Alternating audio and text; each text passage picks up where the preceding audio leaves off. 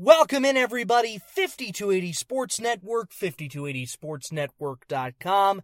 Jake Marsing coming to you from the parking lot of the UC Health Training Center where the defending world champion Denver Broncos are celebrating a massive, humongous, ginormous 27 to 9 victory over the Houston Texans and former Broncos quarterback Brock Osweiler. I am Jake Marsing. No Ryan Green uh, today. Ryan out uh, hunting for clowns in the forests of the Rocky Mountains. Look forward to hearing how that goes for him when he comes back to join us, probably tomorrow. We will see how that goes. But I am here to break down this Broncos Texans game, give you all the news and notes you need from today out here at Dove Valley. We'll play a little bit of sound from Coach Kubiak's press conference that took place a little bit earlier today, and maybe even take a, a quick sneak peek at the San Diego Chargers, who will come to town this Sunday afternoon. Philip Rivers, we know, loves playing in Denver. We'll break down that game uh, later in the week. We might get a little bit of sneak preview in, depending on how much time we have. But let's start with this Houston Texans game. 27 and 9 the final score. I think the the big takeaway for me in this ball game was that the Broncos defense wasn't joking. Uh, with some of the things that I heard during the course of the week, both in the locker room and kind of the general vibe around the team. They intended to come out and make Brock Osweiler look like the quarterback that I have always believed he is, which is a deeply flawed, fundamentally unsound passer. A guy who is tough, smart, somewhat athletic, but when it comes to the fundamentals and even the finer points of playing the position, he's just always going to be fundamentally flawed. Brock is bad at his job. I think I said that on Twitter a couple of times last night, and the stat line shows it. He throws the ball 41 times, has 131 yards passing. There is no universe in which throwing the football 41 times and, and only coming up with 131 yards passing is acceptable. Brock's final stat line 22 of 41 for 131, uh, one sack, no touchdowns, no interceptions, a rating of 60.1, and he did have a fumble in there in one of the most uh, kind of hilarious plays you'll ever see in your life. The the throwing the ball forward and it just falls out of his hand. That play to me encapsulates what Brock Osweiler is, what he will always be. Just a really fundamentally flawed quarterback who can't take advantage of the skill set, the physical tools that he has because he has so many problems. The biggest issue I have with Brock is the arm slot, is that, that weird sideways arm sling that he has because it totally takes away any advantage that his six foot eight height would, would place he plays like he's six foot three. He plays four inches shorter than he really is. And Broncos defenders after the game even commented on it. Derek Wolfe got a tip and said it's one of the easiest tips I've gotten because the ball comes out basically at his shoulder as opposed to over the top like you'd see out of a lot of great quarterbacks. Peyton Manning, Tom Brady all have that very nice over the top throwing motion. That is one of the biggest issues. The other thing that we talk about when we talk about great quarterbacks and what distinguishes the good from the great and even the bad from the good is how do they handle the blitz? How do they handle being pressured and, and, and being able to, to, to handle those pressure pack situations where you know you're going to get rushed, you know you're going to get blitz, Brock did not handle those last night. He didn't handle them well at all, and that showed up on the tape. It showed up on the stat sheet. Uh, it will show up on the on the coaches film when I have a chance to break that down probably tomorrow. Look for that piece over at 5280sportsnetwork.com. But for me, this game was never in question. And I basically said it was going to be 27-13 was my prediction. It wound up being 27 to 9. Game played out basically exactly how I thought it would without the with the one kind of noticeable exception that the Broncos weren't able to get sacks on Brock Osweiler. They put a lot of pressure on him, but they weren't able to create sacks. We weren't able to get home. That's because he he's really is a he's a good athlete. Let me let me put that out there. He is a good athlete. He's able to step around pressure a lot of the time. He was able to to make smart decisions in terms of when to use his feet. The issue is he's just so clueless as a passer that it really negates any benefits that his athleticism might have. But really, the, the Broncos defense did come to play last night. They put up an exceptional evening. I'm just looking over the stats of this game. Really, they held DeAndre Hopkins to 36 yards receiving, no touchdown. CJ Fiedorowicz, 35 yards. Will Fuller, uh, seven targets. Good. I mean, really a very nice night, even though they didn't get any interceptions out of him uh, yeah, just a, a pretty excellent evening all across the board from the Broncos and being able to just take care of business on the defensive end. On the offensive end, there were some things that you like. Uh, obviously, you love the way that C.J. Anderson ran the football, especially from the second quarter on. Anderson finishes the night uh, with on 16 carries, 107 yards, and a touchdown, a 6.7 average that's impressive. That, that's flat out downright impressive. But it didn't start out that way. Devontae Booker really proved to be the spark in that ball game that got things going. Booker's a very intriguing runner, and as the season's gone along, he's starting to see things a little bit better. I, I didn't get the chance to talk to him today in the locker room because the players are actually off today. The players get today off. They'll come back in tomorrow, review the film, and get to work on uh, on San Diego. But when I do get into the locker room tomorrow, I, I want to talk to Devontae Booker about kind of being that, that spark early in the game that set off the powder keg that was the Broncos offense last night. Really pretty explosive at times. Trevor Siemian uh, did not have a great night, 14 of 25 for 157 uh, and a touchdown to Demaryius Thomas, who I thought had some moments that where he looked excellent, even though he uh, he also had uh, a couple of drops in there that I know are going to drive fans crazy. But DT is a physical freak. We've talked about that. How good he can be and how good he often is when given the opportunity to be. And he was that last night. Siemian, though, 20, uh, 14 to 25 for 157, a rating of 88.2. Uh, Pretty impressive night from him, not necessarily showing up on the stat sheet. Here's the issue that I have with Siemian, And I have a long feature that's coming out. It should be out actually now on 5280sportsnetwork.com about exactly what my issues with Siemian are. I, don't think he's uh I don't think he's very good.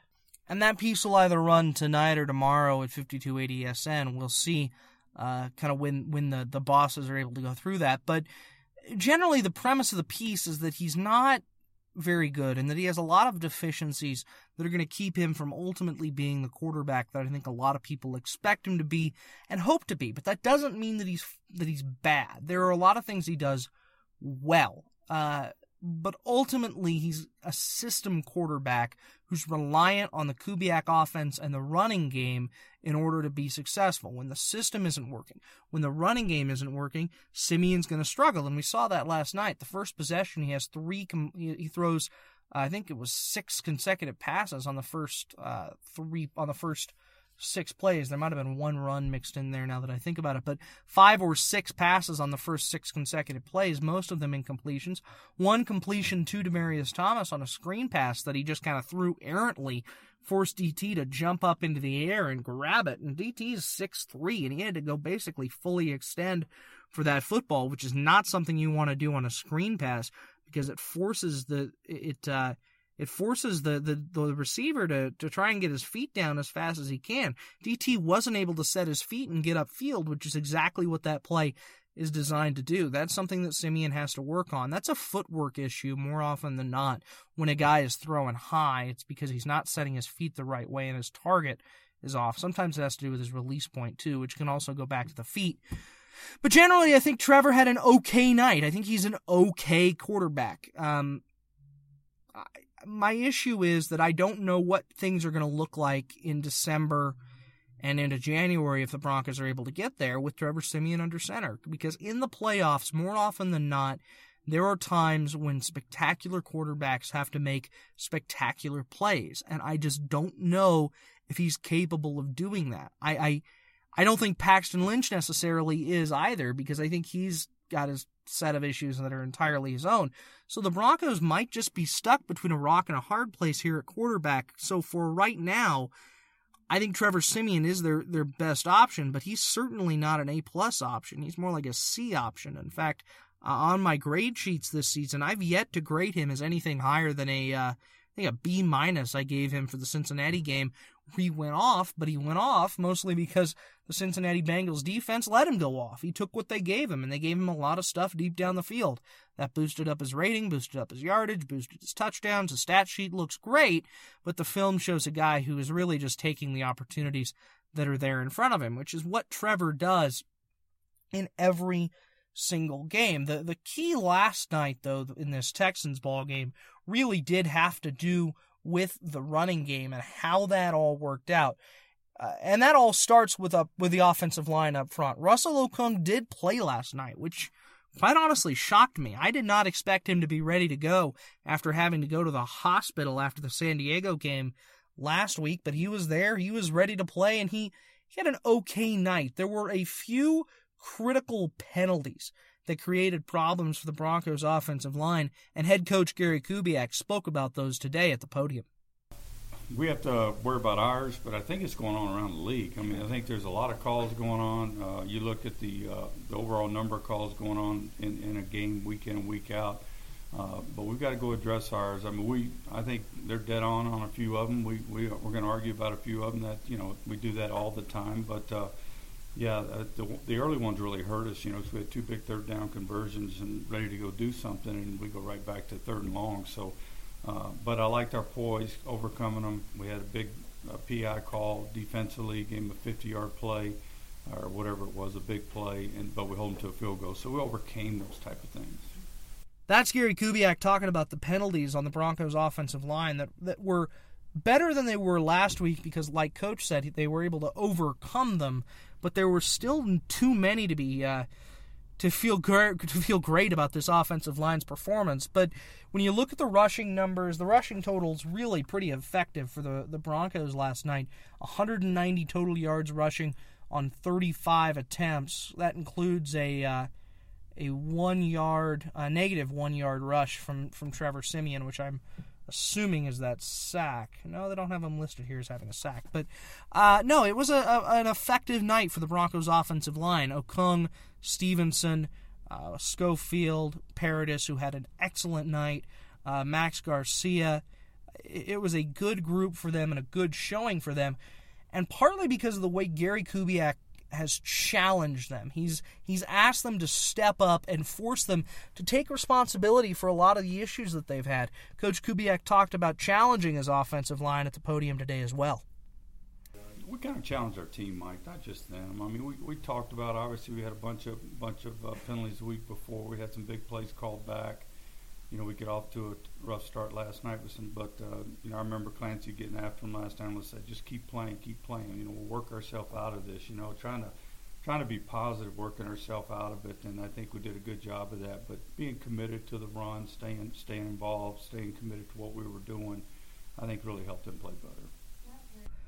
And because the offensive line stepped up, the Broncos' running game stepped up. And as we have talked about over and over and over again here on the Broncos Blitz, when things go well for the Broncos in the running game, everything else opens up. This entire offense is dependent on running the football. And if they're able to get to 120 yards rushing in any game, they will win. That's just generally the way things go, barring turnovers or craziness. When the Broncos run the ball, they're able to use play action, use those bootlegs, use misdirection, and get guys open through trickery, which is essentially what this Kubiak system is designed to do. It's designed to force those backside defenders to cheat, force safeties to play up so that they can go over the top, all those different things.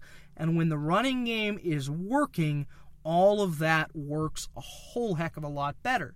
Now, the one thing we really haven't seen is when a good defense is challenging both the Broncos' running game and the passing game.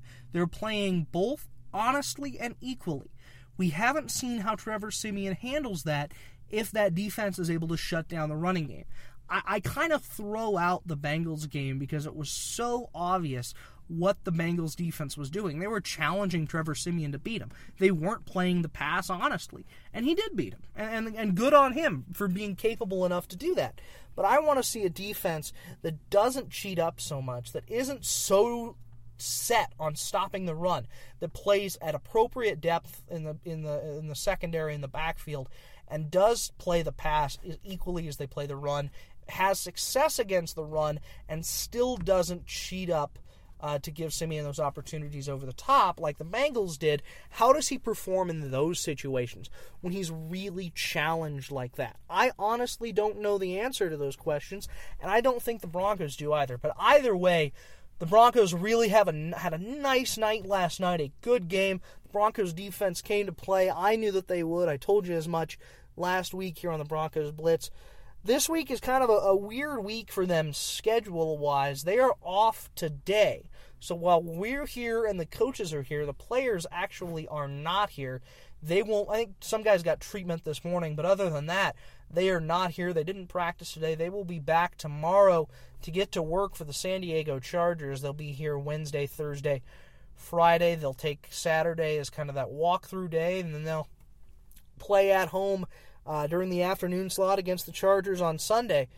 And this is one of those games, kind of a, a weird schedule where you have the Chargers and then such a long period, and then the Texans, and then the Chargers again. So the only game that the, the Broncos have to worry about in terms of breaking down film is uh, that Chargers win over the Atlanta Falcons, which I think is going to be beneficial to them because obviously the Falcons were not a team that the Broncos were able to figure out. The Chargers did figure them out. So seeing those different things on tape, I think will be really helpful. I'm going to go back and watch that game, uh, the game tape of that myself, either tonight or tomorrow, and we'll see what I can find and uh, whether or not I think that the Broncos are going to be able to uh, fare any better at home against the Chargers than they did on the road. The key for that game, and we'll talk about it more as the week goes on, probably on Thursday or Friday, because tomorrow will be our, our Get to Know a Bronco episode with uh, either Lorenzo Doss or Capri Bibbs. I got to see which guy uh, is available, but either of those two guys will be joining us tomorrow. But after that, on Thursday or Friday, when we, when uh, Ryan and I really start breaking down this game, the key for me is going to be running the football and handling Hunter Henry. He has got to be a guy that, that, that has to be priority number one for the Broncos defense. If they can handle him, then I think they'll be okay. Other than that, that that's essentially the, the big theme for this week. Re, we uh, reworking, getting back into rhythm. This is the last week that the Broncos have to work on a weird schedule from here on out. It's Mondays they're here, Tuesdays they're off, Wednesday, Thursday, Friday, Saturday they, they walk through, and then Sunday it's a game. So this is the last week where their schedule's a little screwy uh, until the playoffs. And, you know, we'll see how things work out for them. Right now, they're in an okay position. They are, I believe, tied for second or first. I think they're, think they're technically second right now with tiebreakers in the AFC West. But they will have opportunities against the Oakland Raiders, who I think are a really good football team. I'm looking forward to those games. That Week 17 game at home might uh, might wind up being a flex candidate for that week. We shall see. And we'll break it all down. We'll break the Chargers down, we'll break the Broncos down, but as I mentioned, tomorrow we will bring you either Lorenzo Doss or Capri Bibbs for our Get to Know a Bronco episode this week.